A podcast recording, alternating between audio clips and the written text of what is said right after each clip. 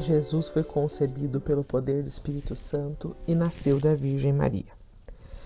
Esse dogma nos mostra que na encarnação do Verbo Divino houve uma perfeita união, mas sem confusão, entre as naturezas divina e humana.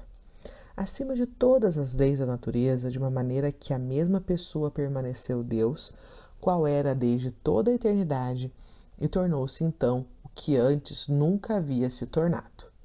O que prova claramente o sentido dessas palavras é a profissão de fé do Sagrado Concílio de Constantinopla, o qual desceu dos céus por amor de nós homens e por causa de nossa salvação o encarnou no seio da Virgem Maria, por obra do Espírito Santo se fez homem.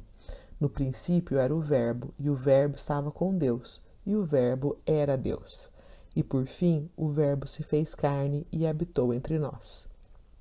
O Verbo, que é uma pessoa da natureza divina, assumiu de tal forma a natureza humana que a mesma pessoa é suporte das duas naturezas, divina e humana. Um erro muito comum é pensar na metade, metade Deus e metade homem. Não, isso acontece na mitologia, centauro, fauno, minotauro, as sereias. Não acontece com Jesus. Jesus é perfeitamente homem e perfeitamente Deus. Daí resultou que nessa admirável união se conservam as operações e propriedades das duas naturezas. Nem a glória da natureza divina destruiu a humanidade e nem a humanidade diminuiu a divindade.